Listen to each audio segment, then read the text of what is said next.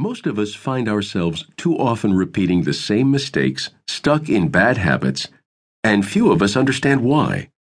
Procrastination, lack of assertion, disorganization, smoking, overworking, poor sleep habits, lack of consideration, depressed shopping, internet addiction, all the way up through drug addiction and deliberate self harm. Generally, we know what we're doing to ourselves and we keep promising to reform. Indeed, we do try often enough, but these habits are hard to break. Every time we try but fail, we become more hopeless and more critical of ourselves. Self destructive habits like these are the greatest source of unnecessary misery in our lives. Such habits cover the territory from not flossing to suicide, from binge eating to passivity, from the deliberate to the unconscious.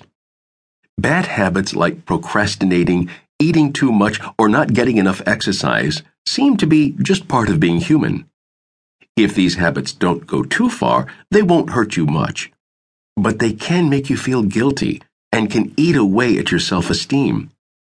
Guilt serves a purpose if it gets us to change our ways, but too often we don't, and then we carry an unnecessary burden around.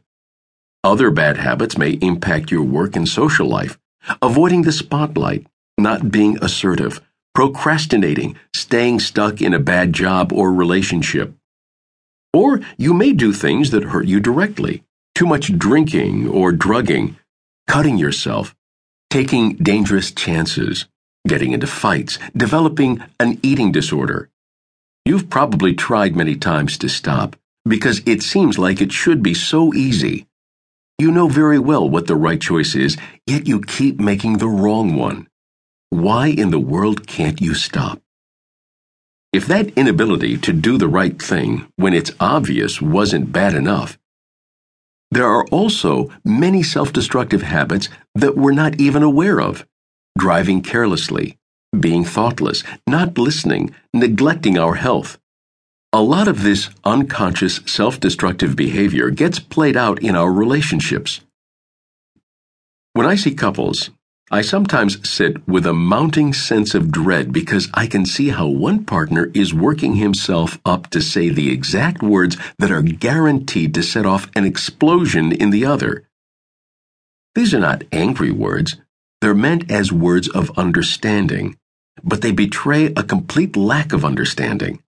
What infuriates the other partner is this reenactment of not getting it. Like these unfortunate partners, we often follow unconscious scripts that lead us to say or do exactly the wrong thing, and we can't understand why it's wrong.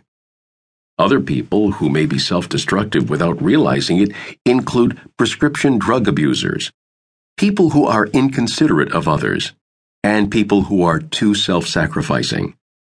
People who are stuck in bad relationships and people who just can't learn to manage money. Then there are times when we can see a problem, but we can't see at all how we contribute to it. We just know we have no close friends, or we're always in trouble at work. Though there can be other causes, most self destructive behavior is the result of the fact that we have two minds that don't communicate very well.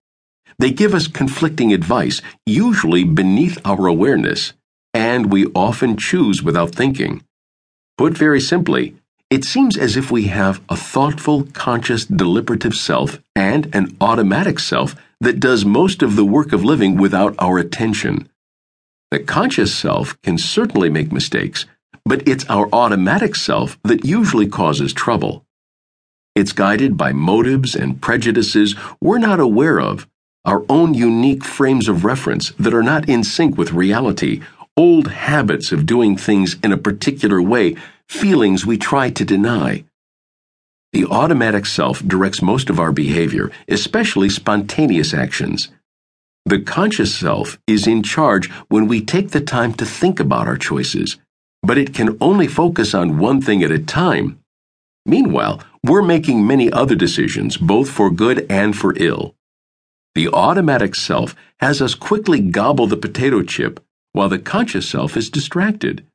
The conscious brain has the job of checking facts and correcting our automatic